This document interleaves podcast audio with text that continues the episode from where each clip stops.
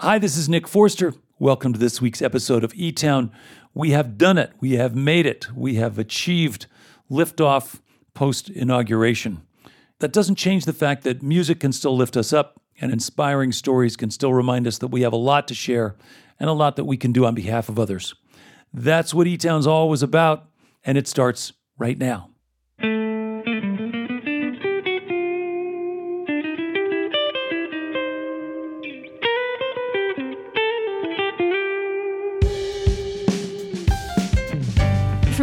Hall in the foothills of the Rocky Mountains. It's E Town with this week's guest from East Nashville, Aaron Lee Tasjan, Achievement Award winner Peter Mui, and from Portland, Oregon, Laura Veirs.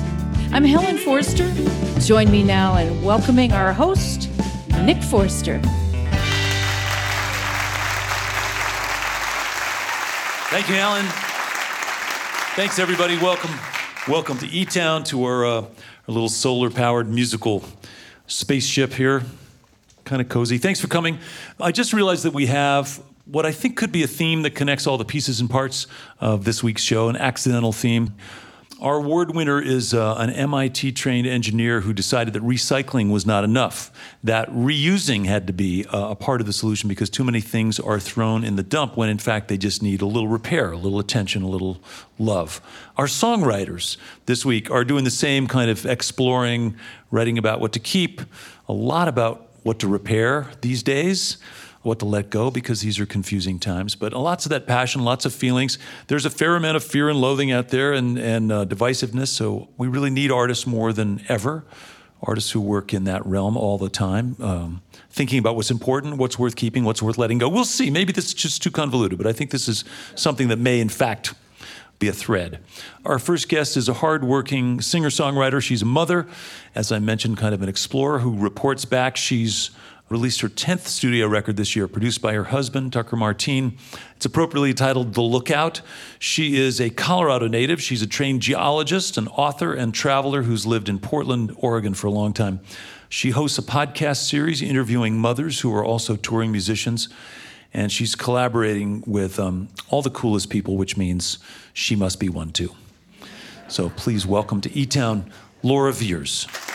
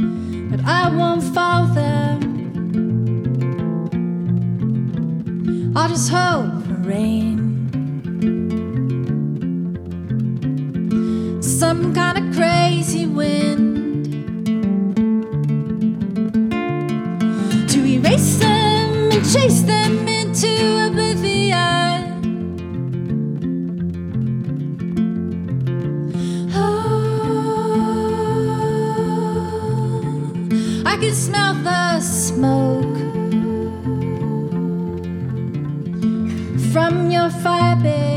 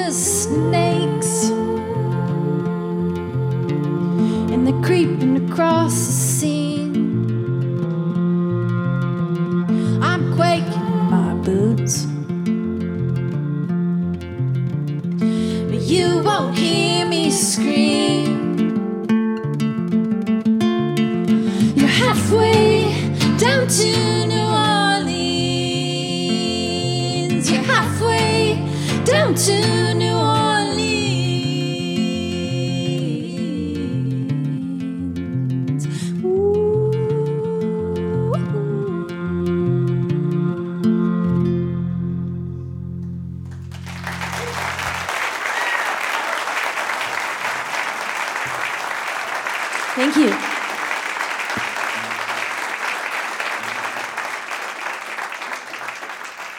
Laura Veirs, welcome to E Town. Thanks for being here. I don't know if I saw you before then, but I certainly remember seeing you with the Case Lang Veirs uh, show when that came through Denver with uh, Neko Case and, and k.d. lang. Mm-hmm. And that project, I think, weren't you the principal songwriter for that, that I record? was. I ended up being that. Yeah, I was the the smallest um, draw for the live show, but uh, maybe more of the muscle behind the songwriting. Oh, the little power that could behind the scenes. Yeah. That was a great combo. Thanks. Yeah. Yeah. I felt happy to be a part of it. Yeah. Well, that was nice to see you and back, you know, being back in your home state. I'd forgotten that you're from Colorado. From where? From where'd you grow Colorado up? Springs. Colorado Springs. Yeah, my dad taught at Colorado College, and my mom was a school teacher. Yeah. So you grew up being a practically minded young woman, I suspect. Well, and a lot of nature trips, Yeah. as most people here take. It's Yeah. a beautiful place to go exploring, and a lot of my songs have been influenced by that, by the trips that we took, because they were both teachers. So we would take lots of um, summer vacation trips into the high into the mountains, climbing the fourteeners, eating the wild strawberries, tickling the trout, watching the aspen leaves, and all of that stuff, like building snow caves, snow camping. They were really vigorous outdoors people, Yeah. and that really influenced my writing. Interestingly, the title of your new record, The Lookout, it's not different in some ways from what you just described with your your parents taking you up into the mountains and sort of keeping an eye on things and, and protecting you guys. There is that theme running through that song at least. I imagine that was written maybe with your husband in mind. or- Yeah. and um, you're a mom, as we talked about it. So you've got some kids who are still pretty young. Um, you've done a couple of projects that were kid focused, or at least one anyway. You did a record. Was it with Jim James and Bela Fleck and some other people? You made a like a kids record. Yeah, we, my husband and I had just had our second, our first kid, and we were like, "Oh my God, this is so exhausting." I didn't want to write songs, so we culled through a lot of old American and British uh, Isles folk songs and, and made an album of covers, and that was fun just to connect with some of the songs that my parents sang to me, like "The Fox" and um, "Jamaica Farewell" growing up, and other ones like "Little Lap Dog Lullaby" that I discovered by researching this woman named Ruth Crawford Seeger, who was um, Oh, the yeah. wife of Charles Seeger, who was an she was a really cool avant-garde composer in the 50s and also a music collector and archivist and she made a really cool album called animal folk songs for children that peggy seeger Right. did and so those actually Yeah. were some of the songs that we did and it was just fun to go into that world and, Right. and discover some of those old songs that seem to pass on through generations Well, that connects to another project of yours, which is the story of Elizabeth Cotten. It was ended up being a book. Yeah, you yeah. Elizabeth Cotten was discovered by the Seeger family. She happened to be their uh, help on Saturdays, and one day she started playing their guitars because they had guitars all over the house, and they were like, "Wait, what?" She's Yeah. a genius, and and Right. she was this elderly woman who played beautiful fingerstyle guitar and wrote amazing songs. Having her musical flowering in her 60s, 70s, 80s, and 90s, in case any of you feel like you've already Yeah. done your greatest work. Yeah, there's time. Too got a late. Grammy when she was 90. Yeah. so there's hope for I us did, all. a, I did a workshop with her in the late 70s at the uh, Vancouver Folk Festival. That's She was just elegant and great and a really good guitar player, upside down, backwards. And uh, she wrote Freight Train, among other songs. Um, so, what kind of stories do you think younger generations will glean from learning about people like Libba Cotten? I would hope they would think I can learn an instrument any way I want to learn it. And she picked up the guitar backwards, upside down, because she didn't know any better and became like a virtuosic fingerstyle player. So that idea of you can do something your own way is important with her story. And also you can have a flowering late in life. Yeah. Well, let's talk a little bit more about your new record, and then we got to get back to songs. But I like the one, "The Best Kept Secret." That song's about a friend of mine named Tim Young. He's an old friend who I've always called in times of struggle, and he gives me advice about things. Yeah. He's a wonderful musician and a great singer and guitar player, and you know, not famous, plays with great people, sideman, you know, Right. but, but unsung hero. But it's funny. I thought it would be sort of live on like that sort of uh, Carly Simon's "You're So Vain." You probably think this song is about you, Mm-hmm. kind of thing, where everyone would say, "Well, who do you think it's written about?" Because the person is so nice in the Yeah, song. They're yeah, such a hero. They're Yeah. they're a good friend. They're a good player. They can sing. They can do everything. Yeah. And then there's uh, um, there's your song about uh, when it grows darkest. Mm-hmm. You know, the idea is that when it grows darkest, that's when the stars come out. And you rise above the adversity that's pushing you down. And that's Yeah. what we need to do right now. And we are doing it, but I feel like we really need to keep doing it. Mm-hmm. And I think, especially as a mother, I can't dwell in hopelessness. Sometimes I feel tempted to do that because I feel like, oh, that's maybe more realistic. But um, that's just not my Yeah. my calling. Yeah, my calling is to be bringing light and brightness to the world if I can. Yeah, yeah. It's funny. I mean, I think about being a kid in the in the fifties, and you know, the nuclear uh, bomb shelters and the things we went we went under our desks in case of a nuclear bomb. That was very practical training. That desk is really going to help you. Yeah. But it did infuse a certain amount of anxiety into the For into sure. society. Well, you know, I mean, like- honestly, my my kindergartner has does have lockdown drills in kindergarten because a bad guy's going to come maybe into the school. so I mean, oh. that's reality. Oh, yeah, that's much closer to reality. It in is. fact, yeah, It is. Sadly. It is. Yeah. Well, listen, I like all this stuff. And I like, as I was saying, you know, again, I'm going to cling for a little while to this concept, this loose concept that this is finding things that are broken and trying to fix them. That's sort of what this is about. So I appreciate, I see that in your songwriting and I appreciate it. Thank you. Let's get back to music. Welcome back, if you would, Laura Veirs.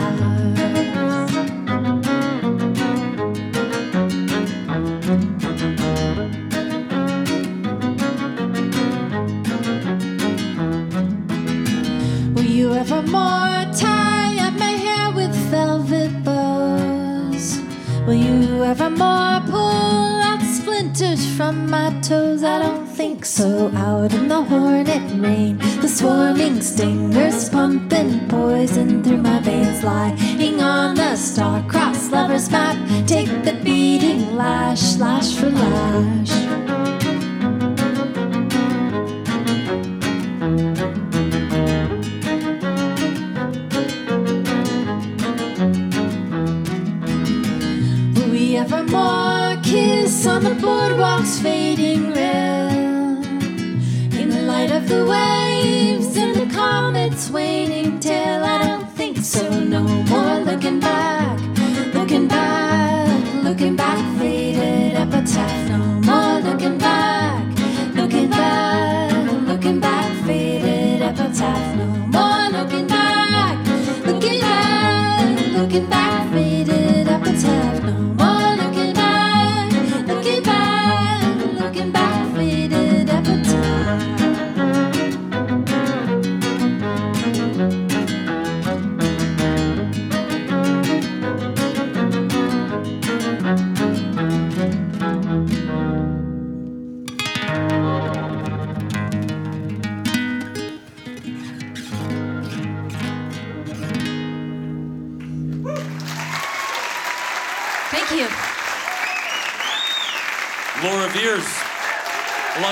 Guy on vocals, viola. The record's called The Lookout.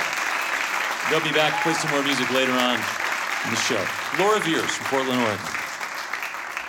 Your visit to E Town is made possible in part by Silk, a pioneer of plant based beverages that supports the environment as a charter sponsor of Change the Course, a freshwater conservation and restoration program created by Bonneville Environmental Foundation and National Geographic. You can learn more about Silk's environmental commitments and plant based nutrition at silk.com. And by our diverse family of NPR affiliates and community stations, plus college and commercial stations, as well as our international stations and podcast subscribers worldwide. Thank you for your continued support. You're listening to E Town.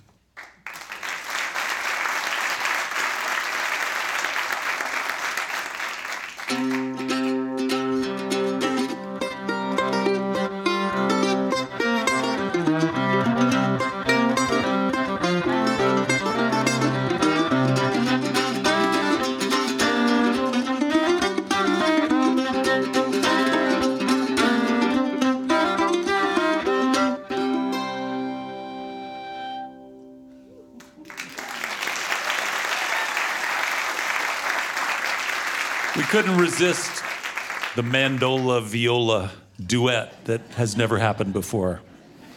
I'm Nick Forster. You're listening to E Town. Laura Veirs will be back later in the show. And coming up, Aaron Lee Tasjan is here to play some songs from his latest record. Before we get back to music, we're going to do something we do every week, um, or almost every week. We get to hear from people who are listening to E Town around the country, and they send us stories of folks who have inspired them enough to write to us and share those stories. And then we, in turn, get to uh, pass those stories on to you and celebrate folks who are literally just looking around and finding a way to make things better where they are. And often these stories start very small and they grow. And uh, we take great inspiration from them, so we like to share them with you. We recognize these folks with something called the Achievement Award, as you well know. And here comes Helen to tell you about this week's winner. Thank you, Nick. This is a very cool story that listener nominator Wayne Seltzer sent us. Our winner this week is Peter Mui of Berkeley, California. Peter is an MIT trained engineer who likes to fix things rather than seeing them thrown away. To quote him from a recent conversation that he and I had, recycling is not good enough for the planet. We need to reuse. When he'd go to yard sales and such, Peter would see plenty of items on sale that people thought were broken, but really just required easy fixes. Like the tape recorder that seemed useless, but simply had the pause button on. or remote controls that just needed some internal cleaning to work again good as new. He's especially interested in shifting the throwaway mentality that's so common these days. So he founded something called Fixit Clinic, where you can bring an item that needs fixing but you learn how to fix it yourself.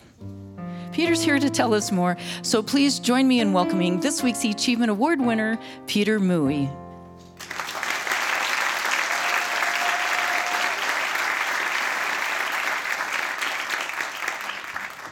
Hi, Peter. Thanks for joining us. Nick, it's a pleasure. Thank you. It's such a great idea. And obviously, uh, Helen mentioned that you're MIT trained engineer, so figuring out how things work must be sort of baked deep into your soul.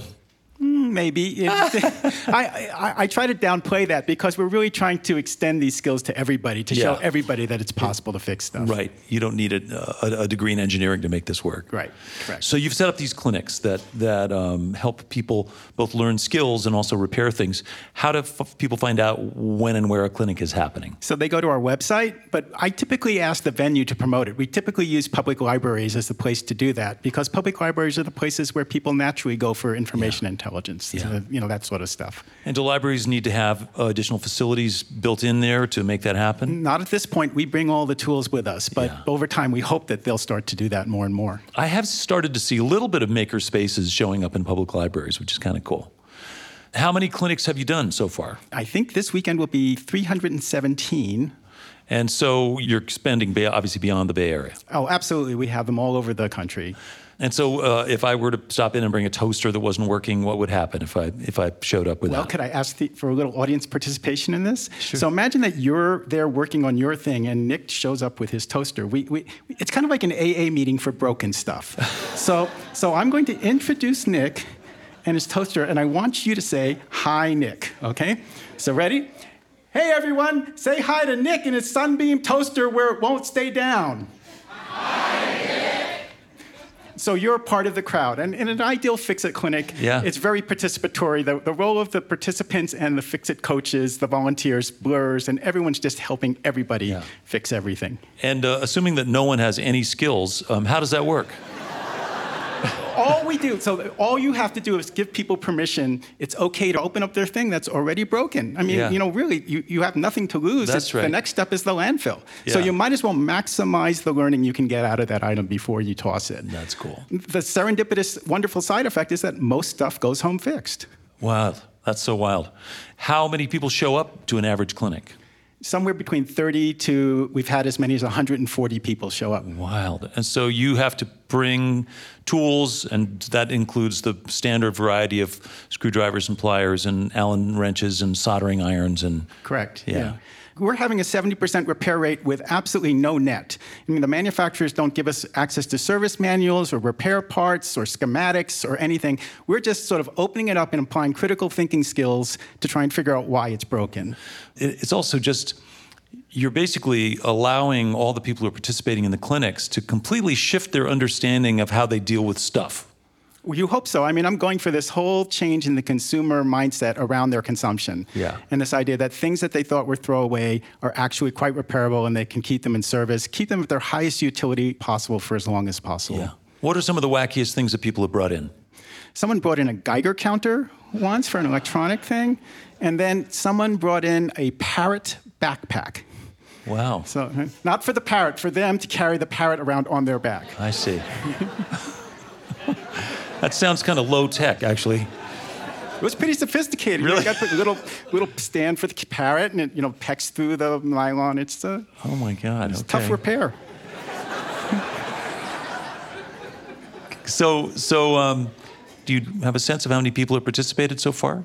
Tens of thousands, and Wow. each person brings typically more than one item. So I would say you know low tens of thousands of people at this point, mid to high tens of thousands of items. And 70% of those things are no longer going to the landfill and they've been put back in service.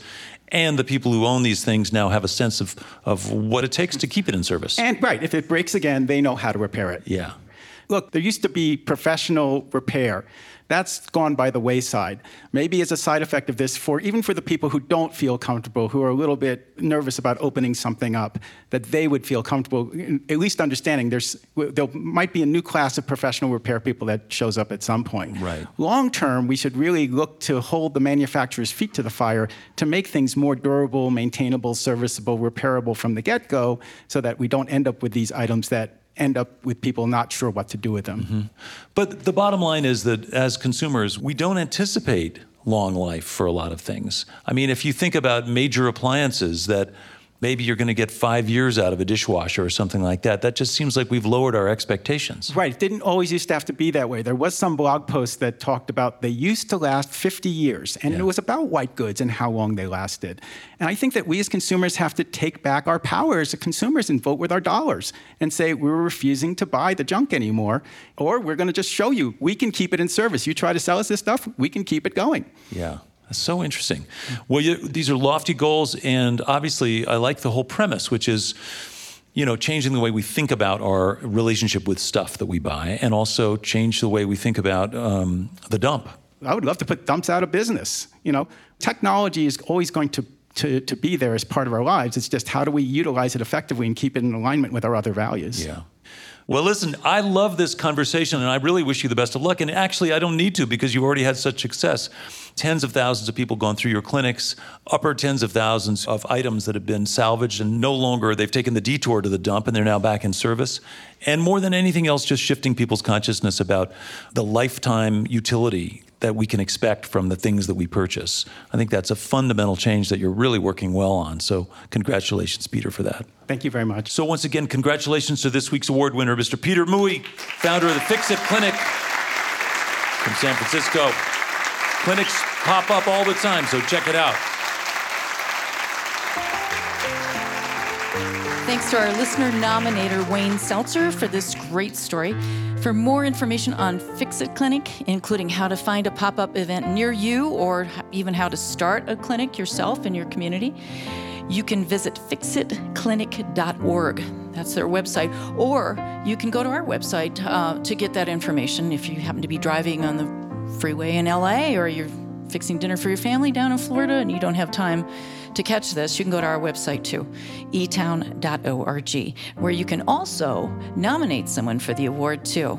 And we'd love to hear what you think of this segment or of the show in general. So if you have a moment, you can always take a short survey on our website to help us keep the show at its very best. Beyond that, we're on Facebook and Twitter if you want to reach us, or you can always write to us the old fashioned way at Box 954, Boulder, Colorado 80306. Thank you, Helen. Thanks to Peter. Think that was a cool story. I like to think about myself as a kind of a handy uh, fix-it person, but I have a pile of things that still aren't working. So we got more music coming up from Laura Veirs in a little while. Right now, I'm going to tell you about our next guest. Aaron Lee Tasjan grew up in Ohio and California, and then back in Ohio, moved to New York City as a young man. Um, all the while, he was listening to music. You know, the kind of music that inspired him, especially when he was young, things like the Beatles and Tom Petty, and then Oasis but he was also uh, playing music and making music, writing songs.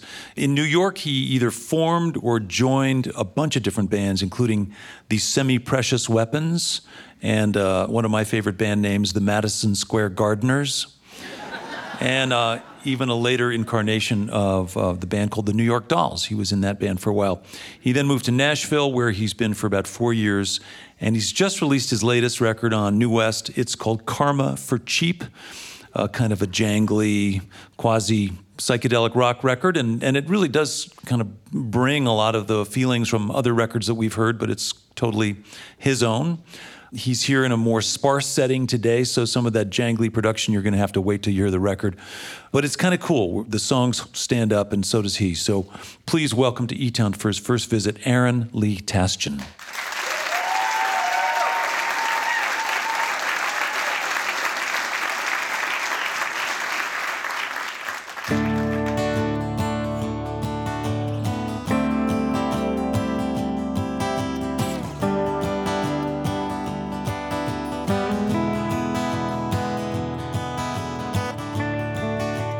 It's all in your head.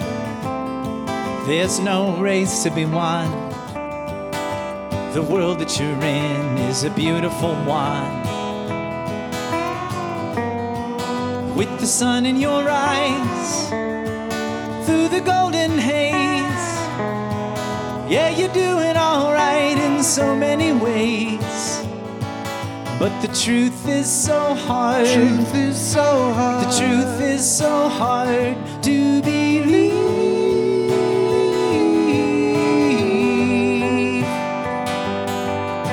And when you see yourself as somebody else, it's more than the mind can conceive.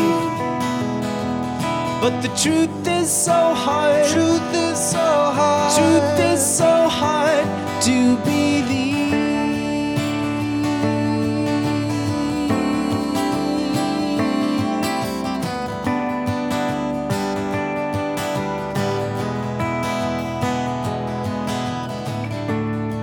All these troubles you bear, ah, you put on your shoulders. Cross the river again, cause nothing is over. When it rains in the heart, you must weather the storm. For the shadows will come in every form. But the truth is so hard. Truth is so hard. Truth is so hard to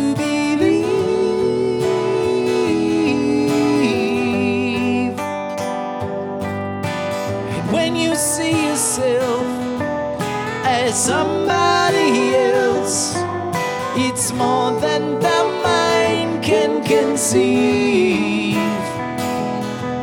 But the truth is so hard. Truth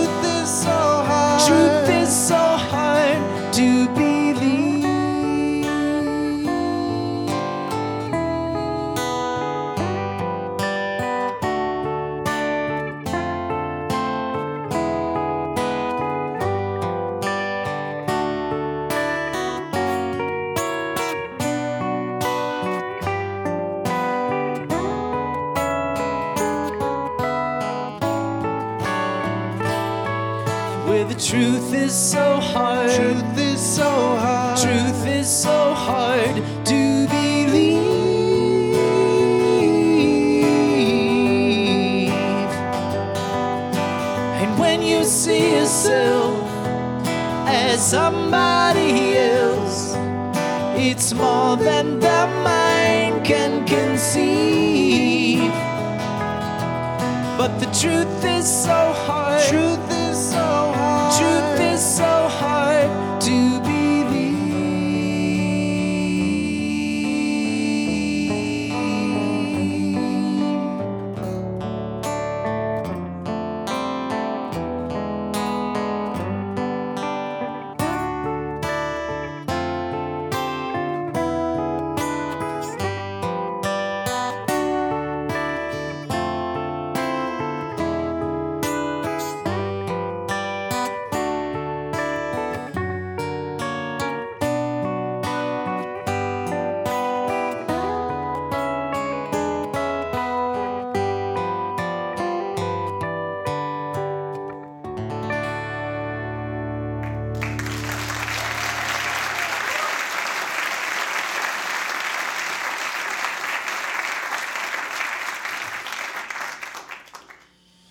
These songs are all from the Karma for Cheap record. This one, Songbird, was probably the first song that I wrote for the Karma for Cheap album. It's kind of about just trying to keep your head on straight, you know? I think we could all use a little encouragement to do that every now and again.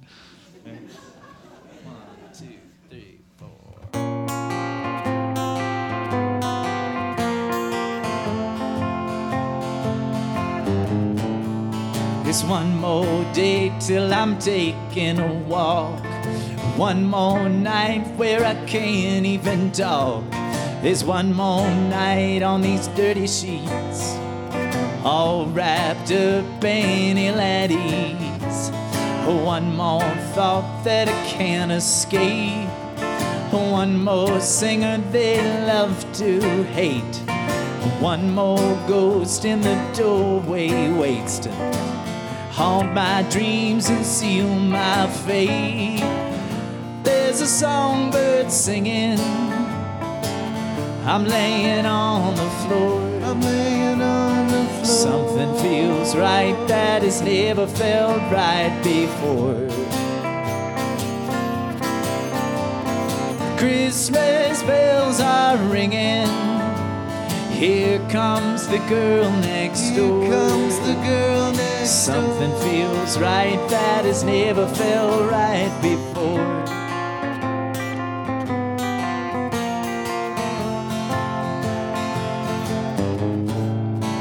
One more dream I will put to rest. You can't hold everything to your chest. Your mind will wander, your heart will ache. Your back will break and your hands will shake. Cause one more guy will say something strange. Your ride to the high road is out of range. Don't let the thing that kills you inside throw your worst into overdrive. There's a songbird singing. I'm laying on the floor. I'm laying on. Something feels right that has never felt right before. Christmas bells are ringing. Here comes the girl next door. Here comes the girl next door. Something feels right that has never felt right before.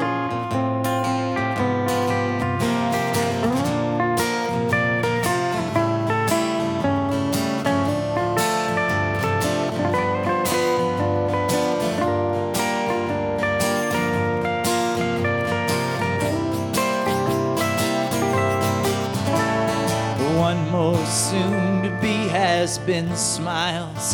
In anyone's shoes, you can walk for miles. Then one day, a strap on your own, and find you have to walk alone. There's a songbird singing. I'm laying on the floor. I'm laying on the floor. Something feels right that has never felt right before. Christmas bells are ringing. Here comes the girl next door. Comes the girl next Something door. right that has never felt right before. Something feels right that has never felt right before.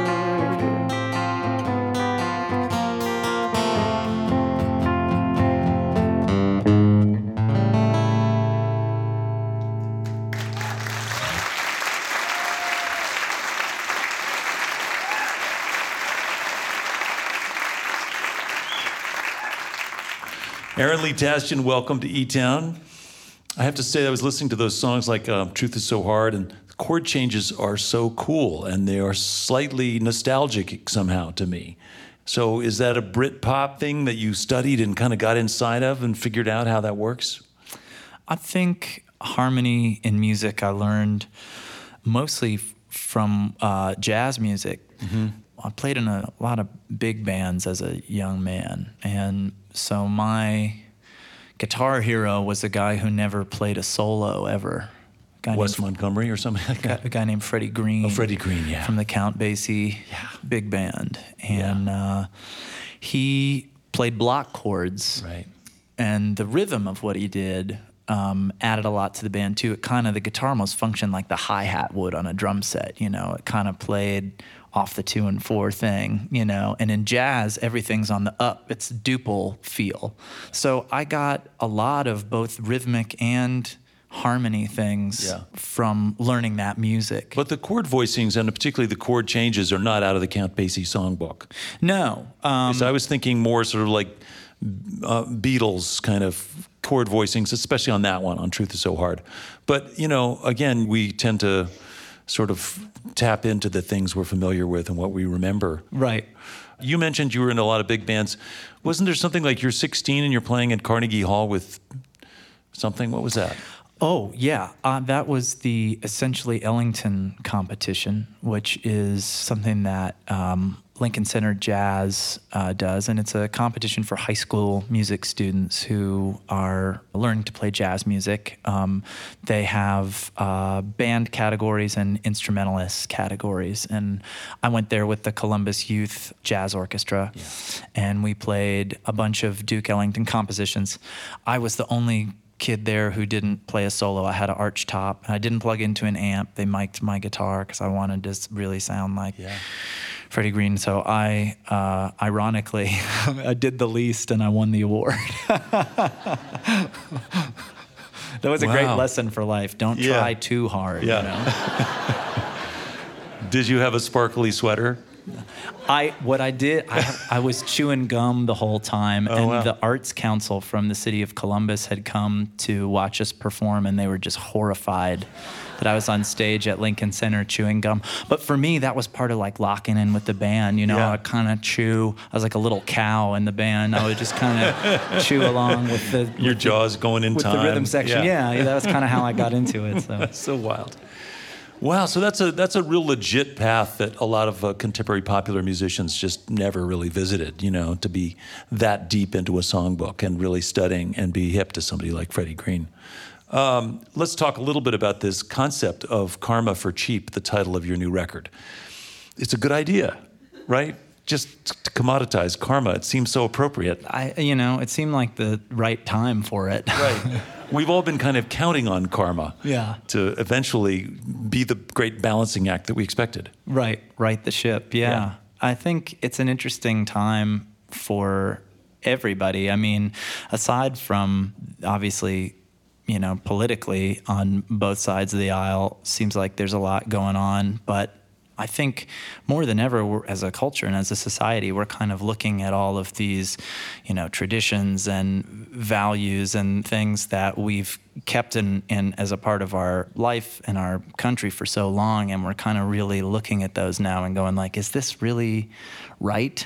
You know, and is this really something that you can put a price on, you know? And so there's a lot of those kind of questions being asked. And I think a, a great rock and roll record doesn't answer those questions for you, but it maybe helps you deal with the peril and the turmoil of, Mm-hmm. of asking those questions to begin with. Yeah, and as heavy as it might be to sort of think about the songs that are about this sort of weird post-truth era or whatever we find ourselves in, um, the record's pretty fun. Yeah, uh, well, that was the idea, I think, you know, was to kind of try and address something that's potentially kind of heavy in a more kind of cognitive, a less emotional, a less visceral way.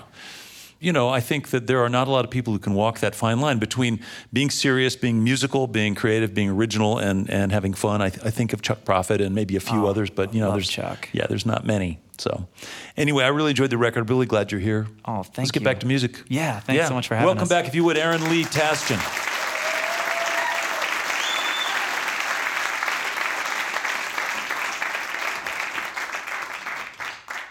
Thank you guys very much for listening to us, and thank you to everybody here at E Town for having us on.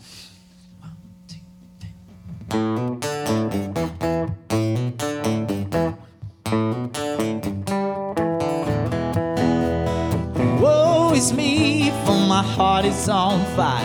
It burns like a fire, and there's nothing I can do. My deeds chain me to the radiator. I'll show you how it feels when there's evil on your heels, crawling at your feet. With the hustlers and thieves, come to cut you at the knees. There's something in the sheets and it's crawling at your feet. Every night I feel the evil urges.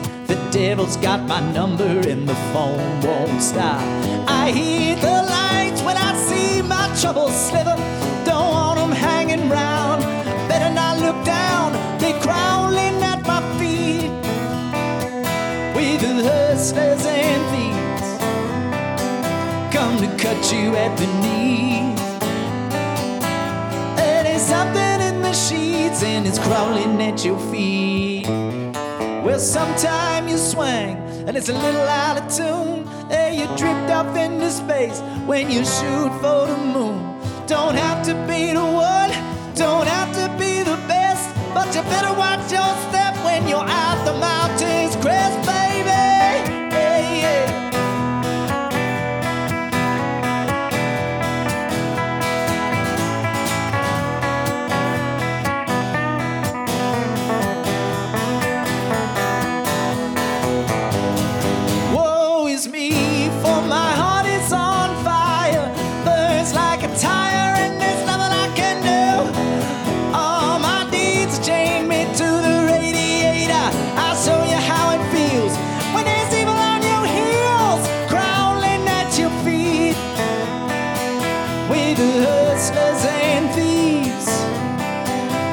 to cut you at the knees. And it's something in the sheets, and it's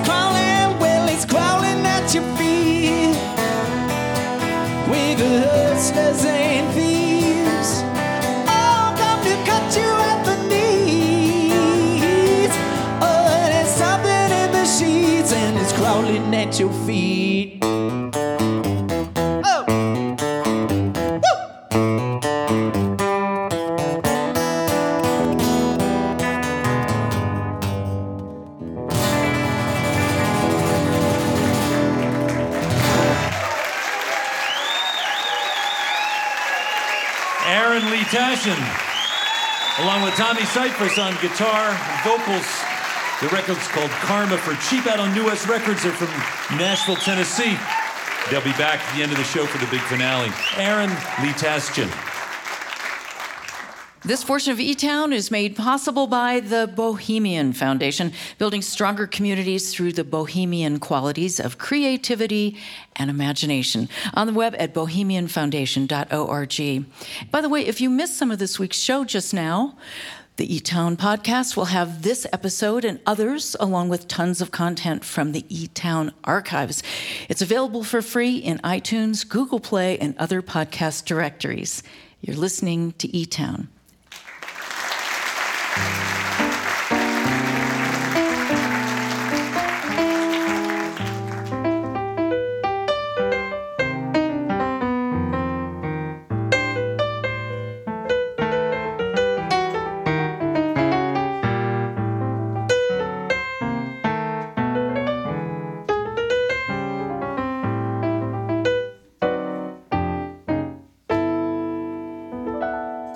I'm Nick Forster. I want to say hello to our listeners who hear E Town on stations like WCSQ 105.9 FM radio in Cobleskill, New York, on KUWR Wyoming Public Radio throughout the state of Wyoming. Thanks for listening. And on WVTF, Virginia's public radio in Roanoke, Virginia. Thanks for tuning in.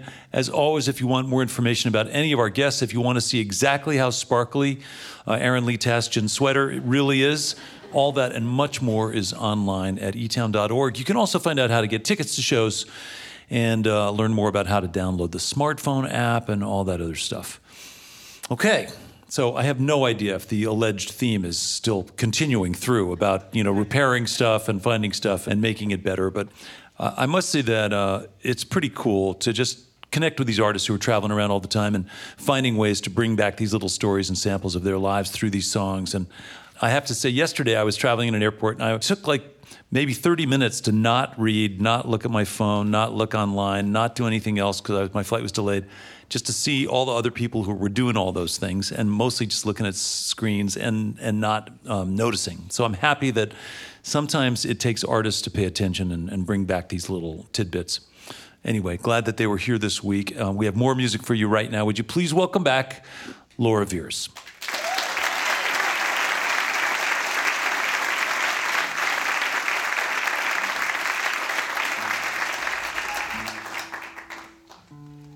Gonna play a couple with the band here. I don't think Helen's joining us for this one, but she will be out for the next one. Um, this song's called Seven Falls, about Seven Falls. You guys been to Seven Falls? It's a local monument. You should go check it out.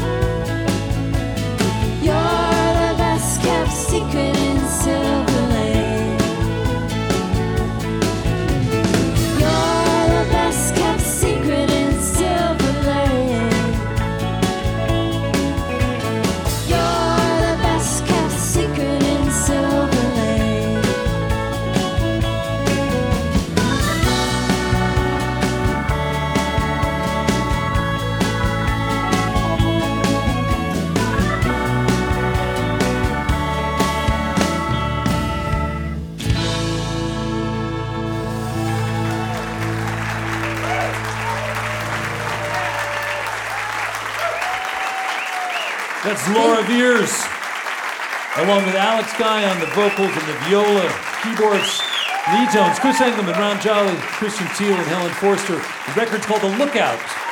We've got time for one more song. I want to get everybody out on stage. We found a good one for you. This is always a mystery in terms of what song we're going to do, and these artists came together, these two, and figured something out this afternoon, and we just figured it out. I want to thank all our guests.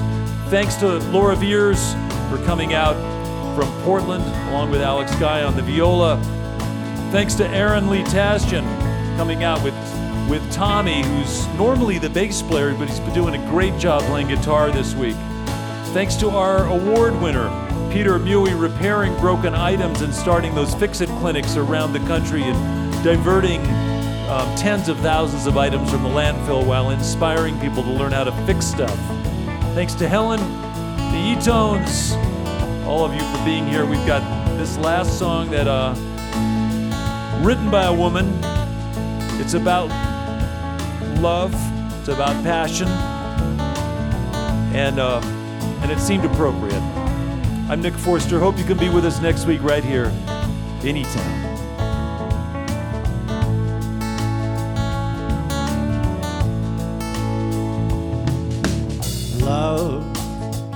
is a burning thing, and it makes a fiery ring, bound by wild desire. I fell into a ring of fire. I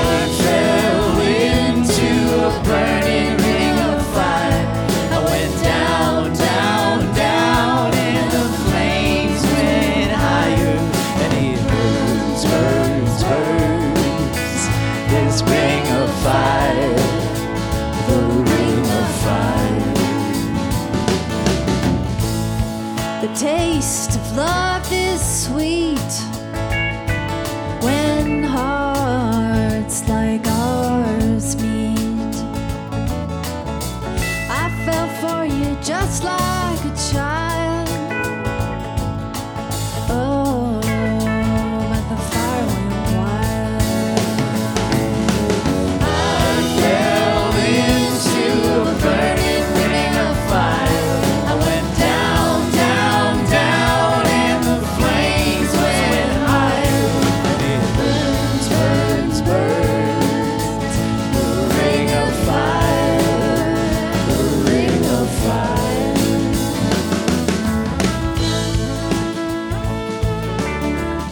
Town's recorded at E Town Hall and produced by our donor supported nonprofit organization. To comment about the show, send us an email at info at etown.org or reach us on Twitter or Facebook.